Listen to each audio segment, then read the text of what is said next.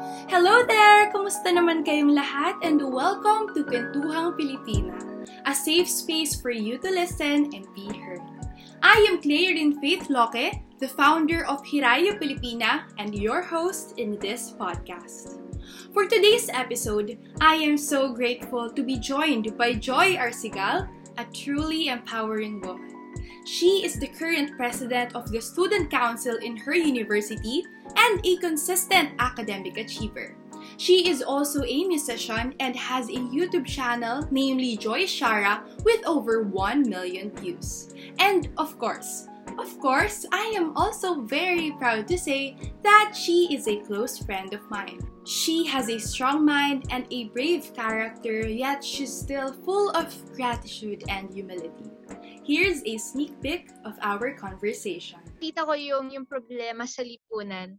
I want to be a part of something that could change that or at least have a progress on that matter to alleviate those poor living conditions. So I think doon na build yung yung leadership skills ko. Also, of course, with the help of other people who let me experience things and let me uh, be who I am. Yes, our conversation was full of substance and I don't want you to wait anymore. So without further ado, here's our kwentuhan. Hi Joy! Once again, thank you so much for joining me here at Kwentuhang Pilipina. Kamusta ka naman? Okay naman. So, so far, uh, living the life naman despite the pandemic. So, thankfully, uh, na thankfully uh, thriving and surviving naman. So, Joy, matagal na tayong hindi nag-catch up. Kaya, sobrang grateful ko. Ayun, gusto ko muna mag-express ng gratitude na sa oras na ibinigay mo for this one. And thank you then, Faith, for giving me this opportunity, or should I say, uh, Cleo, for giving me this opportunity to share my thoughts and my opinion on our topic for today. Yeah, I love it! So, ayan, ito na talaga. Uh, I'd like to start with this question kasi we all started from, you know, somewhere.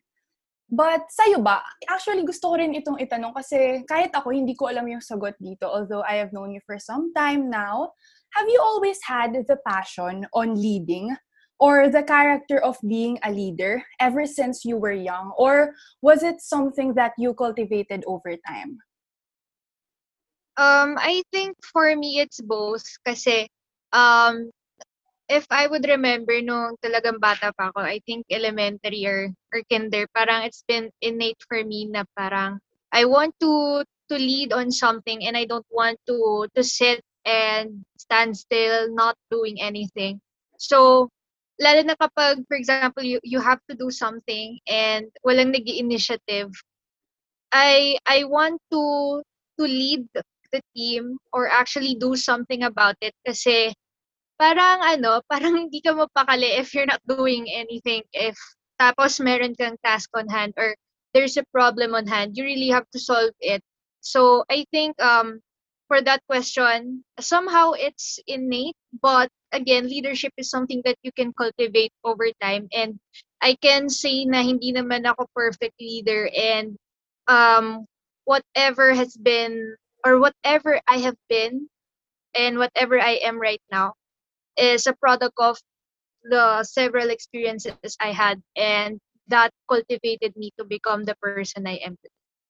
Yes, I love it. And oo, totoo nga yun. Naalala ko, since grade 1 yata, parang nag initiate ka na talaga, oo. Parang yung initiative, innate na siya sa'yo. Pero totoo naman yung sinabi mo na may chance naman talaga for us to cultivate it, cultivate something. And kung sa mga ibang tao na hindi man innate sa kanila, pwede pa rin naman nila yung ma-cultivate, right?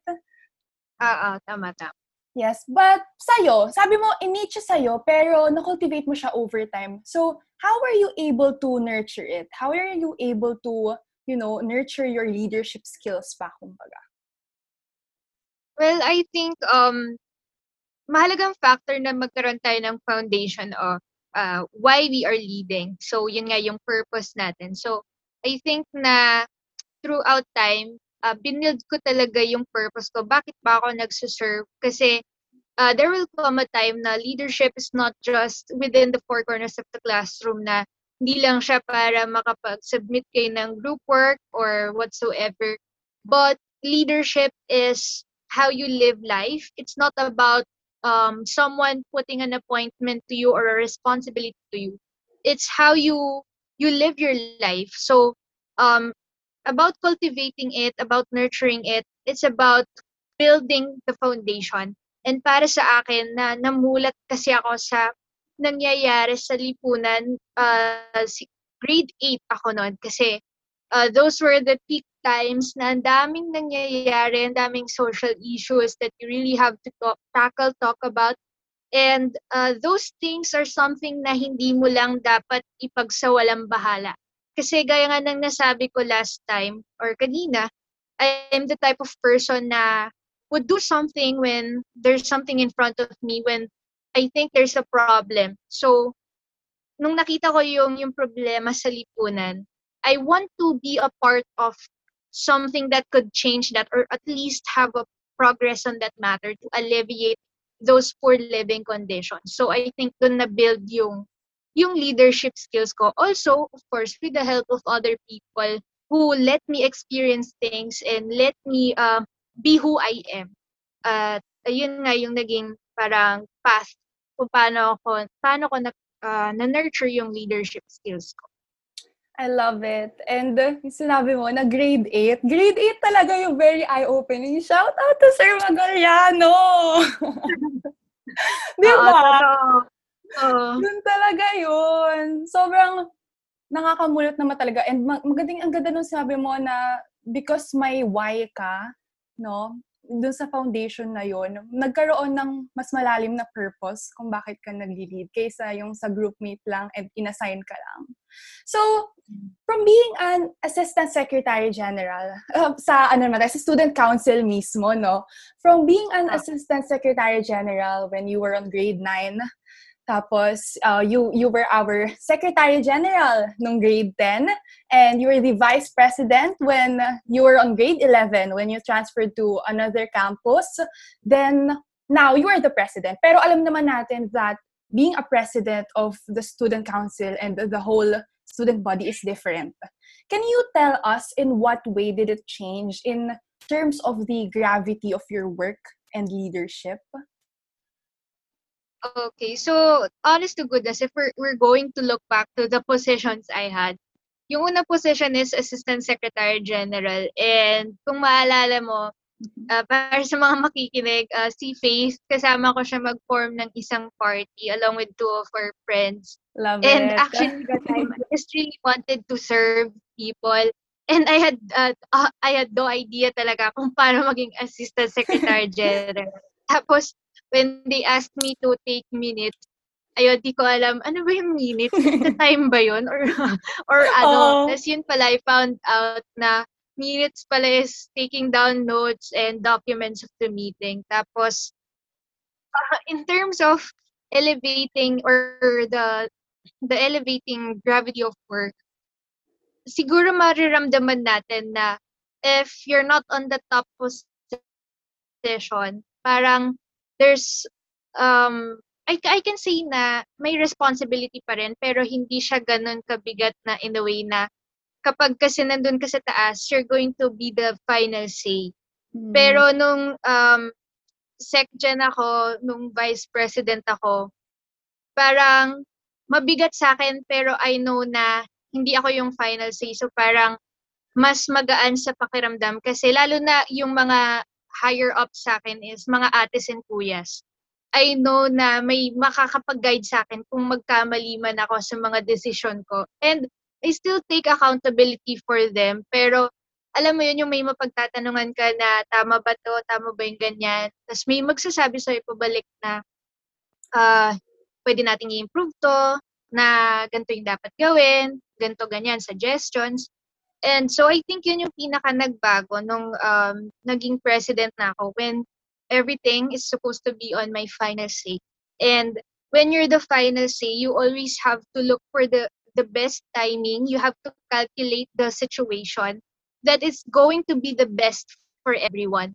But I think that um, yung aking naging gravity of work as a president, hindi siya masyadong naging mabigat siya pero hindi siya yung something na talagang bumagabag sa akin. Kasi I've really met great members sa student council and even though I'm the final say they really provide me very good insights and that's what I appreciate about them. Kasi alam ko na you're not the only one na nag yung nag, nasa taas na nagde-decide. Okay? I didn't feel like I was the the at the top of the the mountain but i actually felt them being together with me along the the the problem solving the problem spotting.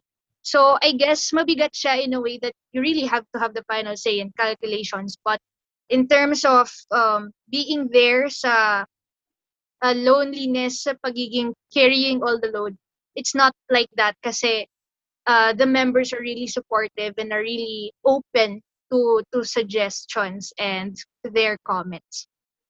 I love it. For sure, super grateful ka din sa kanila. And actually, nakikita ko nga sa Twitter mo how expressive you are sa members mo, sa team. Kasi for sure, talagang nagtutulungan kayo, no? Especially, mas ano pala ngayon, iba yung situation ngayon. Kasi um, yung term mo, online distance learning pa. Diba? Uh-oh. So, it's iba, iba siya sa mga naranasan natin before. So, sinabi mo may mga nagbago. Um, yes, mas ikaw nagkaroon yung ng, ng final say as a president and nasa iyo yung um, parang ikaw yung tatansya ng mga calculated risks. So what are some things that you have to do now in order to fulfill your duties and responsibilities as the president of a whole council? Are there some things that you have to sacrifice? Well, um, actually, ayun nga, um, nagbago in a way na uh, syempre nasa ano president na ako despite na yung previous years medyo mas ano mababa na position compared to president and another change that happened is of course uh, the the transition was abrupt so wala talagang formal na passing down from our grade 12 mm. seniors to us because of the pandemic. And lastly, of course, the most eh, uh, inevitable of all, the pandemic happened. So the online distance learning was implemented. So in order for me to adapt to that change, actually, I cannot really say that I have completely adapted to that change. Kaya I really had to make a lot of sacrifices para ma-pull off lahat ng mga kailangan na gawin. Kasi alam mo naman ako, Faith, yung parang, yun nga, gaya ng nasabi ko kanina, parang, I don't want to to stand still doing nothing. Kaya, yes. I also have, ano, responsibilities academically. And also, I have um, responsibilities din sa YouTube, gaya nga ng mm-hmm. nasabi mo. And yung responsibilities sa YouTube na yon, um, last year lang dumating yung mga opportunity like hindi ko siya ano, hindi ko in-expect na people would actually listen to the covers kasi dati I just really post it for mm. fun and yes. ano masayang masaya na ako kahit konti lang nanonood kasi ano the purpose is sharing those uh, song covers pero nung nagkaroon ng opportunity syempre you you don't want to let that opportunity go so kailangan mong bigyan din ng oras mm-hmm. so maraming mga aspeto yung humihingi sa akin ng ng oras including pala yung um, welfare ng student body. So, what I really sacrificed last year, if I would assess myself, is the time for uh, the time for myself. Ayun. I, actually, hindi ko siya na-advise, no? Sana, para sa mga, ano, sa mga ating nakikinig, please provide time for yourself. Kasi that's actually what I'm working on this year kasi last year I remember uh, maraming beses I I didn't feel so good because uh, syempre kulang sa tulog. Tapos yung pinaka mahirap na part is yung surge of workload both from academics extracurricular and your leisure is consuming you na nakaupo ka lang sa harap ng screen. Mm-hmm. okay? Compared to to the previous years that you're able to to roam around walk, exercise. But right now, almost all activities that you have are in front of you sa harap ng screen. So it's really, really difficult for me Kasi alam mo 'yun na ano, na ayaw mong ayaw mo na nandun ka sa state na 'yun pero wala kang magawa kasi siyempre it's a pandemic so talagang everything's online na na-sacrifice din talaga yung health ko. So, um, but uh, aside from that, I think um, yung naging support system ko of course is si God and then si uh, ang family ko and then yung aking mga fellow SC officers because uh, we have the same situation. Di naman yung same na same, but we have similar situations that we had to balance everything and also at the same time, bago rin naman kami sa sitwasyon na to. So I guess um, yung talagang support system is very important when you're sacrificing something. But uh, this year, I guess ang sinasacrifice ko na lang ay yung talagang tamang uh, panahon lang for leisure kasi the most important part of uh, sacrificing is um, knowing what it costs and kung ano yung dapat uh, wini-weigh natin kung is it worth sacrificing or not. And last year, uh, I may have gotten uh, good results in other aspects, but sacrificing yourself should not be an option. Kaya mm-hmm. you always have to look for other avenues. Marami namang paraan para mabalansin natin yung mga bagay. I love it. Paulit-ulit na I love it. But I'm also learning. Natututo talaga ako. So, actually, yung question na yun, yung do you have to, um, what are the things that you have to sacrifice? Actually, na ano lang yan, na nailagay ko lang kasi hindi ako sure kasi feeling ko parang baka wala naman talagang kailangang i-sacrifice. Pero nagulat ako na may, nas, may naisagot ka na may mga na-sacrifice ka rin pala talaga. So, that says a lot about you know, the whole thing nasa sa, sa dami ng ginagawa natin, sa dami ng nasa plato natin. May may may mga kailangang kang alisin, pero kailangan mo ring isipin if worth it ba siyang alisin. And sabi mo nga, hindi dapat option na alisin mo yung oras mo para sa sarili mo.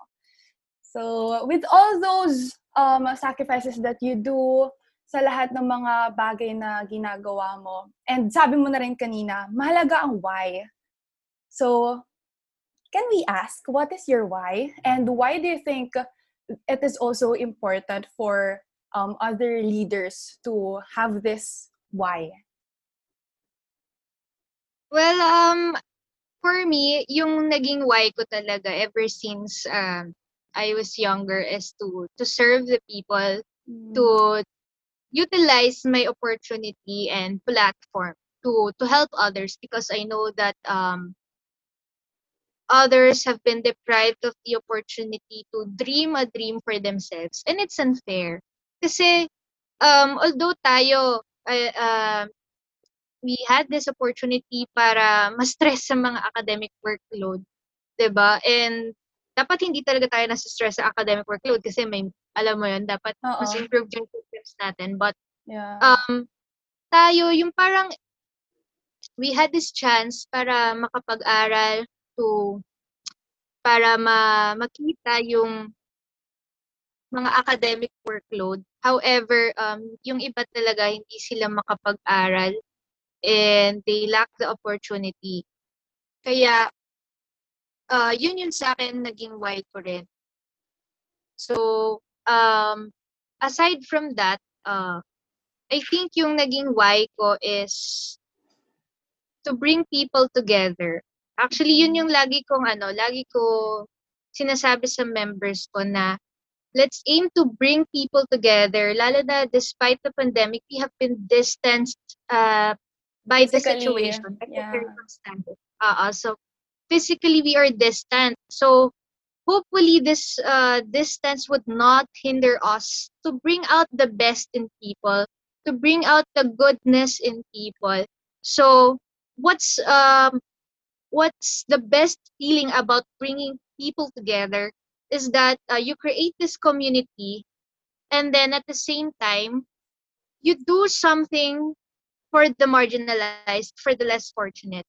So i think um isang manifestation nga dyan is yung pagtakbo ko ulit sa council kahit na na mahirap yung circumstances. Kasi I want to bring people together and uh, thankfully it did. So ito nga yung council namin na I think it's um strong. Uh, it's a strong council.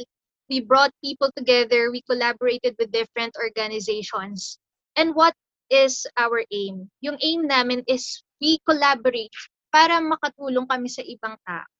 So, yun yung sa tingin kong hitting two birds with one stone. So that's my my why. I love your why. And yung sabi mo na um, yung mindset, nasa mindset din ng tao kasi 'di ba iniisip natin, I have to go to school palagi na lang. Pero kung mag-shift ka lang ng perspective na I get to go to school instead of I have to, uh, malaking bagay na siya kasi may sa pamagitan ng pagtingin mo sa kanya on a different perspective, malalaman mo na blessing pala siya, no? Instead of a burden. So, Tama you've worked with a lot of different people, of course, um, sa duration mo, not only sa council, but on other opportunities that you have. What are your non-negotiables when working with people, and why do these things things matter to you? I think um sa non-negotiables ko, most especially when uh, working with other people, is their level of commitment. The level of commitment, mm-hmm. parang um, hindi siya dapat mag-differ kasi uh, if you really if you really want to do something, you must be committed to it kasi hindi mo alam na yung minsan hindi natin namamalayan yung posisyon na meron tayo. Yun yung uh, magiging representative or yun yung magiging changing factor para matulungan yung mas maraming tao, yung mas malaking picture na for example, uh, kunwari ako, for example lang naman. For example, sa sa platform kong to, kapag hindi ako committed if uh, nagtamad-tamad ako, lalo na sa sa posisyon na meron ako, maraming taong madadamay. Okay, so you yeah. always have to, to stay committed, most especially if you're serving people. But to the point na hindi mo rin nakakalimutan dapat yung sarili mo. So I think that's one of the non-negotiables, yung pagiging committed ng isang tao sa sa goal na meron kami as a team. Tapos siguro isa pa is yung uh, trust, level of trust mm-hmm. din. It's um non-negotiable kasi um sa pagiging team, you always have to believe in one another's capability. Kasi if uh, nagkaroon ng shortcoming ang isa, hindi mo dapat biniblame yung tao. You always have to mm. there is a purpose on or there is a reason behind something. Kasi uh, lalo na nung interim period namin, I I realized that a lot of hindi naman a lot but some of them haven't been going to meetings but yung initial reaction dapat is hindi tayo magagalit na parang ba't wala ka na naman sa meeting? Alam mo naman kami, naghihirap kami, pero ikaw wala. Hindi siya, yeah. hindi siya dapat ganun. Kasi, um, you always have to trust your members like they are your family. Kasi, you know that uh, they are someone beyond what you see on in front of your screens. Mm. Meron pa silang mga pinagdadaanan. So, you always have to believe that they can, but probably there's something that's hindering them. So you always have to to fill each other's shortcomings and work as a team. And then in that way, you bring the best out of people. I think yung character mo na yan, sobrang nahasa rin now that you are the president. Kasi, ano na eh, no? Ikaw na yung parang sinasandalan ng mga, ng team members mo. And kailangan na marunong ka na ngayong lalo na mak- matuto makiramdam kasi on ano mo na sila eh, no? Parang ikaw na yung nag-handle sa kanila. I like it. And uh, let's go to this different aspect naman. itong aspect na to, it's broader than being a student leader. Because as a woman, we have different labels. And for sure, it also applies to you. Gaya nga nung sinabi mo kanina, you are not only a student leader, but you are also a an academic achiever. You are also a musician, a friend, a sister, a daughter. So how you were how were you able to do and be a lot of things in general to fulfill your responsibilities as well in other aspects? Well, um, to be able to do a lot of things is, first, ayun nga, gaya nga ng lagi kong sinasabi, the foundation should be strong. And Mm. bukod sa pagiging isang student leader, sa pagiging student leader kasi ang foundation ko is to help other people by bringing people together. But as a person, as a whole, I think yung aking um, foundation is of course yung purpose ko kay God. So I think ano, yun yung pinakamalaking foundation na dapat na mabibuild natin is yung kumbaga God has entrusted you with these things, with these Yes. different aspects. 'Di ba? Yung pagiging anak, pagiging kapatid, Mm. pagiging isang estudyante, leader, mamamayan ng lipunan. And God has given you these blessings to become uh, someone, okay? To become the person that you want to be. And you always have to utilize that by remembering how blessed you are and these opportunities were given to you by God. And I think that's my my foundation for being a lot of uh, uh being a lot. Pero uh, I think na uh, another another aspect that we have to look into is of course to be yourself kasi Mm. um kailangan makilala mo rin yung sarili mo para mag, makagawa ka ng mas marami. And I think na pag naging totoo ka sa sarili mo, you are able to become um, a child, a daughter, or a son, or uh, a friend, a student, or a citizen. So I, I I think that you really have to know yourself. Pero ayun nga, um, ako hindi ko naman sinasabi na I've perfectly known myself, but I think na ang madedescribe ko sa sarili ko is um, I think I know how to acknowledge yung mga when I'm sad, when I'm Mm. happy. So I think that's my definition right now of knowing myself. It's about how I can manage my emotions. So um yun yun yung sagot ko, the, the foundation and being yourself. Ang ganda. Like, dalawang different na sagot and napag-ugnay mo siya. And sa totoo lang, it really describes you. Sobrang totoo yon. I mean, even before. and, wala nang nasabi. And, uh, ano yung sabi mo sa being yourself? Actually, yung naiisip ko habang sinasagot mo yun. Kasi, nirelate mo siya na sa'yo by being yourself and uh, natutuwan mo ku- kung paano i-address yung emotions mo. But aside from that, kapag kilala mo yung sarili mo, I think, ano rin siya, alam mo kung ano yung mga hindi mo kayang gawin, kaya hindi mo na idadagdag sa plate mo. Kasi we can be a lot of things, but we also have the power to curate what's on our plate. Tama ba?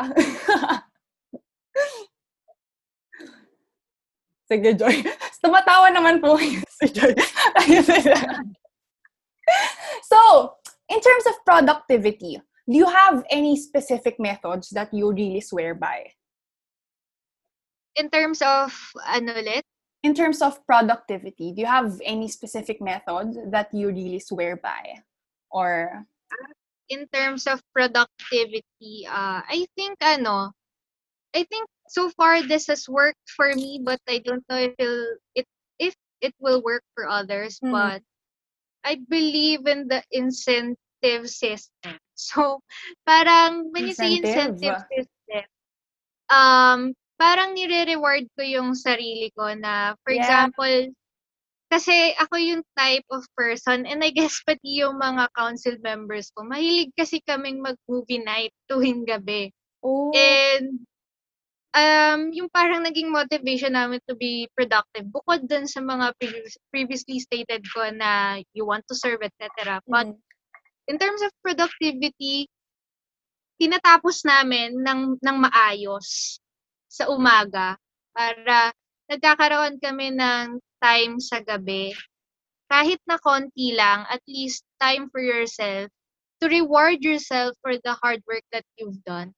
So, ayun, uh, share ko lang din nung January. I think mm, ang dami kasing nangyari nung January na sabay-sabay. Pero one of the things that um, led me to be productive is honest to goodness, mga teleserye talaga, promise. Kasi may inaabangan ka. Oo, may inaabangan ka. pero yung teleserye na yon is, ano, sabihin ko na, yung teleserye yun, pangako sa'yo. So, ayan. Pinapanood ko siya dati sa, ano, sa i1 TV. And alam mo naman na since it's available on the internet, ikaw bahala kung ilan episodes yung mapapanood mo. so, kailangan talaga na parang na, at this system really requires a lot of discipline din kasi para hindi niya, hindi maaabuso. Uh-oh. So I guess yun yung ano ko, way of productivity. And of course, bukod sa incentive system, kailangan organized din tayo sa mga kailangan nating gawin. We always have to have these tools na notebooks, calendars, or planners whatever works for that particular person. Para guide guided tayo sa kung ano ba yung mga kailangan nating gawin at wala tayong nami-miss na activity na kailangan nating tapusin. Ngayon ko lang narinig yung term na incentive system. I mean, ano rin, agree rin kasi ako doon. Kasi actually, nabasa ko na rin yun. Yun din yung sinasabi sa akin ng dad ko. Ginagawa ko rin siya. And sobrang working nga talaga yon So, may term pala yon incentive system. kasi totoo na parang sometimes kasi syempre yung katawan natin napapagod din and gusto niya rin ng reward for all the okay. things na nagawa niya para sa atin, 'di ba? So, yeah, maganda nga 'yun. It's proven. It's proven actually to work na rin. So, magandang magandang i-implement 'yon. Try niyo rin sa ating mga nakikin na, makikinig. Ano 'yun? Ma mga listeners. Yon. So, hmm, tapos na tayo dito sa productivity and work. We've talked about it already. Now, let's go to a different aspect, which is mindset. Kasi ako, I have been with you for a long time and it was so evident, not only to me, but to the people around you, that you have a strong mindset. I mean, sabi nga ni Sir Magallano, you are an alpha woman. I love it. And parang marunong ka na agad, marunong ka na talaga mag-set ng boundaries. Ang galing. I really admire that about you. So, how does how does your mindset affect your decisions and your leadership?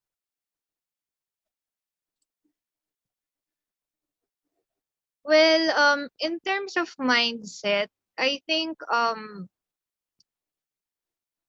para magkaroon ng magandang, hindi ko naman sinasabi maganda, but I think stable mindset is uh, knowing to sense other people. So I think yun talaga Thank yung you. naging uh, root ng lahat.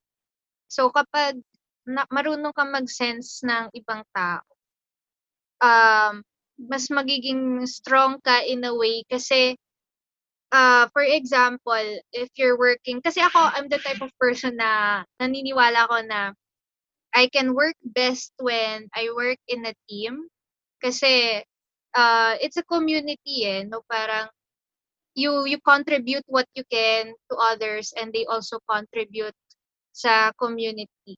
So, I think na lalo na kapag you're working together with other people, when you sense them, kapag alam mo na, ah, ano na to, ah, baka mapikon na to, ganyan, kahit nagbibiruan na kayo.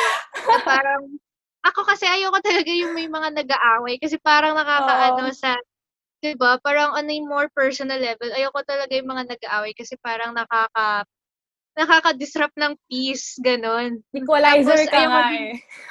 oo, parang ayoko talaga yung ewan ko kung sobrang boring ba pakinggan pero ayoko yung parang sobrang sobra sobrang ingay, sobrang tahimik or Hmm. sobrang magulo. Parang ewan ko, parang it sounds so boring, pero ganun talaga. So, pili ko, you have to sense other people para makapag-maintain ka ng peace. So, I think that's a type of mindset na sa tingin ko made me strong kasi um, I want the people around me to be to be okay. Na parang I want uh, us to work in harmony. Tapos, when you work in harmony, eventually you'll see each other's colors. When you say each other's colors, each other's strengths, diba? And also their mm. weaknesses.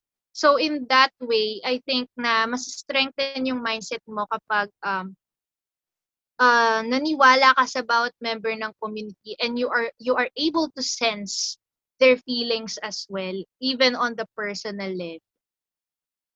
Hindi na I mean mahalaga pa rin ng IQ ngayon pero mahalaga na rin yung EQ no like emotional quotient kasi yun yung dinescribe mo eh no na parang dapat marunong tayong mak- mak- makisama. Marunong kang oh. makiramdam.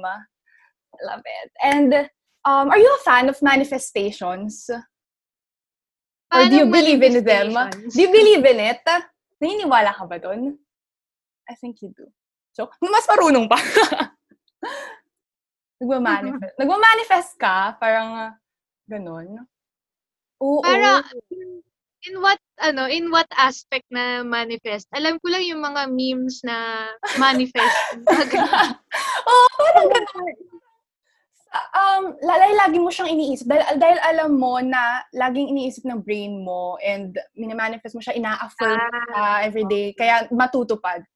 You believe in that? Ah, ano, I think surely I believe in mm-hmm. manifestations if ano, if it's uh, if it's the way that you describe it. Talagang naniniwala ako sa manifestations kasi ayun, like I'm the type of person na parang yung motto ko in life is let's make things happen. So mm. parang ano, last nung last two years nung nung grade 10, although ayun talaga hindi ako nag-expect or anything, pero nung ano kapag nag, pag nahihirapan ako, like all throughout junior high school, kapag nahihirapan ako, ayun, nagma-manifest na ako na what would it feel para makapag uh, valedictorian speech. Ganon. Oo. Yun yung lagi kong ano, minamanifest. Kaya ako to tinanong sa'yo eh. Kaya ako to tinanong sa'yo. Kasi sabi ko, naniniwala ka dito eh. Alam ko minanifest to ni Joy. Kasi nakwento mo yun sa akin. Okay, go. Continue, continue.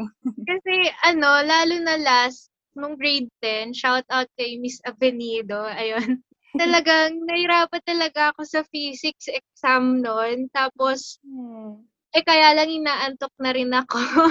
so sabi ko, ano, talagang imaginein ko parang what it would feel like to to be a valedictorian and deliver a speech. Pero manifesting is a different um aspect sa pag-expect. So mm. you always have to know how to set those boundaries kasi kapag nag-expect ka, parang ma parang alam mo na yon parang wala namang work kasi kapag nagma-manifest ka kailangan nandun din yung work eh no Oo, nandun din yung work tsaka alam mo yung parang kailang alam mo yung it's it's more of an inspiration, a mm-hmm. motivation yes. to you kapag nag-manifest ka. It's not more of expecting but it's more of motivating yourself mm. whenever you manifest something. So definitely naniniwala ako sa pag-manifest.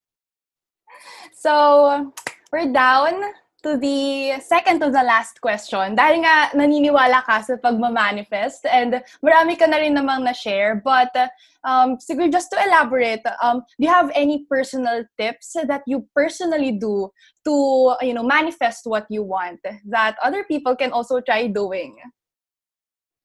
So, siguro, ano, whenever people want to manifest things, kapag gusto nilang itry, mag-imagine ganon-ganon. Yeah! um, siguro, ano, una sa lahat, you have to to think kung ano ba yung gusto mo. So, parang that would drive you to become a goal-oriented person na parang uh, gusto ko maging ganito, gusto ko magkaroon ng ganito. Tapos, uh, for example, dito sa sa SC, yung manifestation ko is at least implement as much platforms as uh, we can. So, yun talaga, yung basta para sa ibang tao, yung tip ko is if you want to manifest something, you have to be sure of what you want. And being sure of what you want, mas yes. stable yung steps natin towards that particular goal. At mas malinaw yung yung imahe natin sa pagmamanifest ng mga bagay na gusto talaga nating abutin when you have already manifested, iba iba yung feeling. Para kasi I mean hindi iba eh. Similar yung feeling kasi ang tagal mo na siyang dinama. Naranasan mo na ba 'yon? Na dahil ang, ang, ang daming beses mo na siyang minamanifest sa brain mo, the moment na nangyari 'yon, parang Ba, same, alam mo na yung feeling. Oo. Oo. yun na yun. Ang galing. Manifestations do work. So, um, thank you so much, Joy. We're now down to the last question. Um, super, super easy lang. Hindi man sa easy, but um, what is your message to those who would also love to be a student leader or a leader in general? Well, para sa lahat ng mga gusto maging student leader or leader, naniniwala naman ako na kahit sino pwede maging leader as long mm. as um, you have that drive, you have that will, and pinakamahalaga sa lahat is your purest intention. Yes. Okay? Kasi, um, syempre, iba yung case sa political figures kasi syempre kailangan mas, uh, mas Abante, no? may at least credibility ka sa yes. pagiging leader. But in terms of student being leader. leader as a whole, student mm. leader or leader as a whole, it's about being a good influence to others. Mm. And it's about uh, teamwork. And it's about yun talaga, yung pagiging pure mo sa intentions mo. And genuine and real intentions should come from a genuine and real person. So, uh, kapag ikaw gusto mo maging leader, dapat walang ifs and buts na parang wala kang panghihinayangan kasi gusto mo yung ginagawa mo, gusto mo nagsaserve sa ibang tao. And para mas mapakita mo pa yung potential mo bilang isang leader, kailangan mahalin mo rin yung sarili mo na kaya mong uh, you can actually create a legacy, uh, leave a legacy, and uh, help a lot of people. Kasi yun nga, gaya nga ng nasabi ko, it's about influencing people with good things. It's about leaving a mark to a person na kahit uh, hindi man sobrang laki ng uh, sa tingin mo, kung hindi naman parang sobrang laki, or minsan sobrang liit, gaya ng lagi ko nasasabi, it may be big or it may be a small help, but those are all contributions to help other people. So, yun nga, gano'n man kalaki, gano'n man kaliit, as long as you have those pure intentions, you can be a leader. Kasi uh, that is what being a leader is all about. Your willingness to serve, your willingness to give what you have, give what you can, to help uh, a much larger cause. Yun lang. Joy, thank you so much for joining me here at Kwentuang Pilipina. I have personally learned a lot. I mean, sobrang na-miss ko yung mga ganito. Grabe, pili ko na take for granted ko yung mga araw-araw kitang kasama before. Tapos, ganyan, ganyan ang usapan natin palagi. Parang, wala leave. Diba? Kasi, lalo na ngayon, walang, walang classmates. And sobrang nakakamiss. So, thank you for sharing your insights. Thank and, you rin.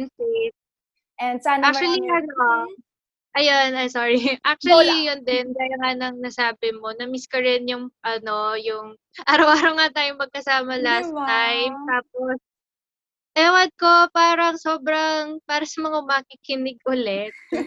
sobrang, ano, deep talaga ng mga pag-uusap namin ni Faith. Siyempre, may mga, ano din naman. Life pa? Etiquette lang. Oo.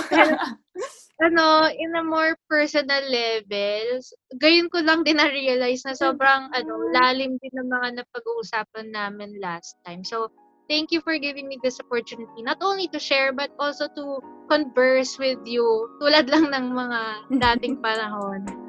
That's a wrap! That's a wrap, you guys, and thank you so much for listening to this episode. Even I have personally enjoyed conversing with Joy, and if you had fun listening, please don't forget to follow us on Spotify or subscribe to the YouTube channel in whichever platform you are currently in. Also, we would highly appreciate it if you share this on your stories because that is how we grow by you sharing it to the community. Follow me as well on Instagram and subscribe to my YouTube channel, Your Sunshine Cleo, so we can be friends. Yes! That's it for today and see you next Monday for another Kwentuhan.